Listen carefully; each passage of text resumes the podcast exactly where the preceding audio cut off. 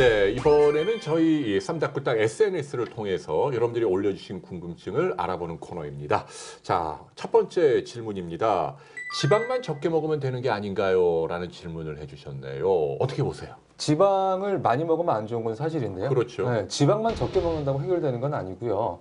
그리고 예전에는 비만의 가장 큰 원흉을 지방으로 봤는데 요즘은 지방보다는 탄수화물이에요. 어. 네, 탄수화물 아니, 그람당 칼로리로 보면 훨씬 탄수화물은 뭐 그람당 반이죠 반. 4, 뭐 지방은 9. 그 맞습니다, 정도니까. 맞습니다. 네. 예. 지방이 훨씬 g당 칼로리 수는 많지만 지방을 한꺼번에 많이 먹을 수가 없거든요. 그리고 먹었을 때 포만감 유지가 훨씬 더 깁니다.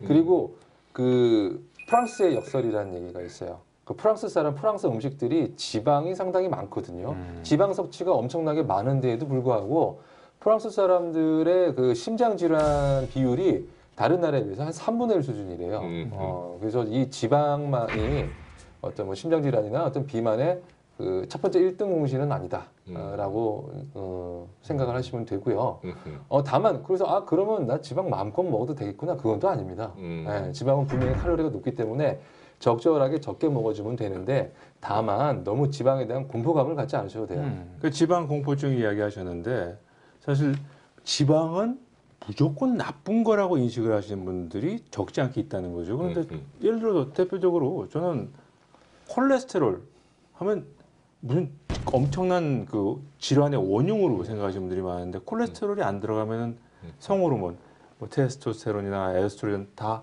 이 원구 물질인데 음. 몸에 합, 네. 합성이 안 되지 않습니까? 그걸 원료로 만들죠. 그렇죠. 네. 그러니까 사실 어떤 지방이 좋은 지방도 있고 HDL 콜레스테롤처럼 음. 또안 좋은 지방 LDL 콜레스테롤도 있고 일반인들이 사실은 이거를 저는 어떻게 이해하셨으면 하냐면은 지방은 무조건 나쁜 거가 아니고 필요한 거 세포로 구성하는데도 성호르몬을 만드는데도 필요한 건데 과도 섭취가 나쁜 거고 음. 맞습니다. 그리고 어떤 지방은 괜찮은 거, 어떤 지방은 나쁜 거다. 이런 것들을 이 일반인이 많이 아시죠. 많이들 아시는데 이거를 어떤 특정 그 식품업체에서 음. 어떤 그 공포감을 자극해서 공포 마케팅하는 이런 것들은 좀 음. 앞으로 좀 지양돼야 되지 않을까 하는 그런 생각이 좀 많이 들어요. 항상 양이 문제예요. 음, 어, 음. 지방도 양이 문제라서 음. 많이 먹지만 않고 적절 수준만 먹으면은 음. 다이어트 하는데 하등 문제가 없고요. 음.